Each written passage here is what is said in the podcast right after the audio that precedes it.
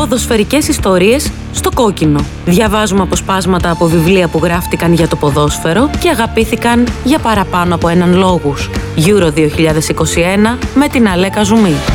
Στον ήχο ο Λάζαρος Καραγιάννης. Νίκος Μπογιόπουλος, Δημήτρης Μιλάκας. Ποδόσφαιρο μια θρησκεία χωρίς απίστους. Εκδόσεις Καψιμή. Ναρκωτικό το ποδόσφαιρο ή και εργαλείο αφύπνισης. Στο Ολυμπιακό Τουρνουά Ποδοσφαίρου του 2004 στην Αθήνα, η Εθνική Ομάδα Ποδοσφαίρου του Ιράκ έφτασε μέχρι τα ημιτελικά της διοργάνωσης. Κατά τη διάρκεια αυτής της τριαμβευτικής πορείας, οι Ιρακινοί είχαν καταφέρει να κερδίσουν τις ομάδες της Πορτογαλίας και της Αυστραλίας. Δύο χώρες δηλαδή που συμμάχησαν από την πρώτη στιγμή με τον Μπούς και τον Μπλερ στον πόλεμο, στην εισβολή και στην κατοχή του Ιράκ. Οι νίκες των Ιρακινών προκάλεσαν παλαϊκό ενθουσιασμό στους συμπατριώτες τους, που όπω έγραφαν τα διεθνή ειδησιογραφικά πρακτορία, ύστερα από 1,5 χρόνο πολέμου και κατοχής, ήταν οι πρώτες φορές που πυροβολούσαν στους δρόμους της χώρας όχι εναντίον των Αμερικανών πεζοναυτών, αλλά από χαρά. Οι νίκες της ομάδας του Ιράκ πρόσφεραν μιας πρώτης τάξης ευκαιρίας στον Μπούς, εν ώψη των προεδρικών εκλογών των ΗΠΑ, να διαφημίσει την πολιτική του και να ισχυριστεί ότι αυτές οι επιτυχίες των Ιρακινών στο γήπεδο οφείλονταν στον ίδιο, επειδή είχε στείλει τα βομβαρδιστικά και τους πεζοναύτες των ΗΠΑ να τους απελευθερώσουν. Η προπαγάνδα του Μπούς, η προσπάθειά του να μετατρέψει το ποδόσφαιρο σε απόδειξη της ορθότητας της πολιτικής των εγκλημάτων που διέπρατε στο Ιράκ, έγινε μπούμερανγκ. Πώς θα συναντήσει ο κύριος Μπούς τον Θεό του έχοντας φαγιάσει τόσους πολλούς άνδρες και γυναίκες; Ο κύριος Μπούς έχει διαπράξει αμέτρητα εγκλήματα, δήλωσε ο Αχμέτ Μανατζίτ, ο 22χρονος διεθνής ποδοσφαιριστής του Ιράκ. Το Ιράκ ως ομάδα δεν επιθυμεί να χρησιμοποιείται από τον Μπούς στην προεκλογική του εκστρατεία. Μπορεί να βρει άλλον τρόπο να διαφημιστεί, ήταν η απάντηση του αρχηγού της ομάδας του Ιράκ. Όσο για τον προπονητή της ομάδας, τον Ατνάν Χαμάντ Μαζίτ, στο άκουσμα της προπαγάνδας του Μπούς ότι η ποδοσφαιρική ομάδα του Ιράκ ήταν το σύμβολο της ελευθερίας που εγκαθίδρυσαν οι Ηνωμένες Πολιτείες και οι σύμμαχοί τους στη χώρα, σχολίασε. Το μυαλό μας είναι πάντα στο Ιράκ. Δεν μπορούμε να μιλάμε για σύμβολα ελευθερίας και για ειρήνη από τη στιγμή που στην πατρίδα μας υπάρχει ακόμη ξένος στρατός κατοχής. Δυστυχώς, στις σημερινές συνθήκες δεν μπορείς να διαχωρίσεις τον αθλητισμό από την πολιτική.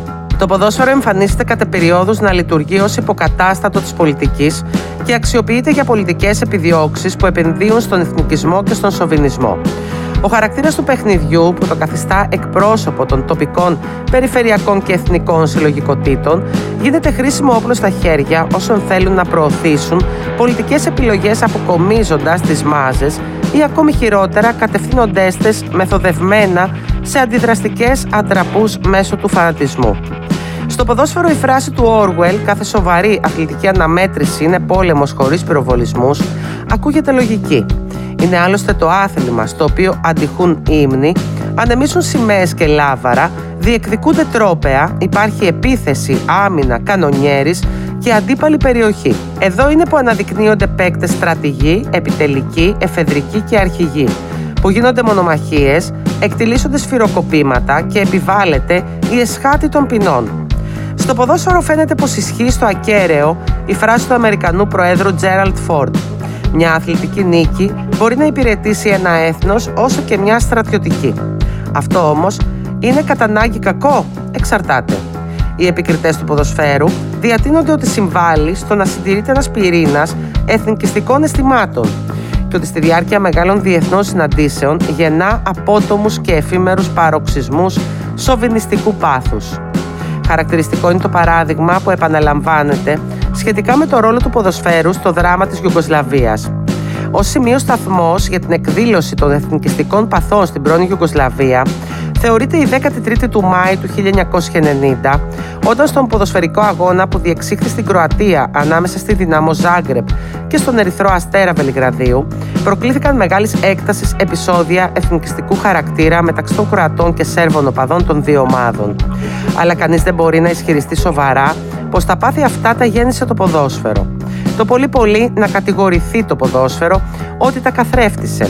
Φταίει όμως ο καθρέφτης ποδόσφαιρο για το γεγονός ότι στην Κροατία το δηλητήριο του εθνικισμού και του σοβινισμού είχε ήδη γίνει εξουσία με την άνοδο του στρατηγού και προέδρου της μεγαλύτερης ομάδας της χώρας Τούτζμαν στην Προεδρία της χώρας. Πολλοί σημειώνουν ότι η πρώτη σαφής ένδειξη για τη διάλυση της Ιουγκοσλαβίας από τις μεγάλες δυνάμεις ήταν ο εξωστρακισμός της εθνικής ομάδας και των ποδοσφαιρικών συλλόγων της από τις διεθνείς ποδοσφαιρικές συναντήσεις αρχής γενομένης από το Ευρωπαϊκό Πρωτάθλημα του 1992. Αλλά αν το ποδόσφαιρο είναι για κάποιους ληξιαρχείο θανάτων κρατών, μήπως θα πρέπει να το αντιλαμβάνονται και ως εκδοτήριο πιστοποιητικών γέννησης κρατών;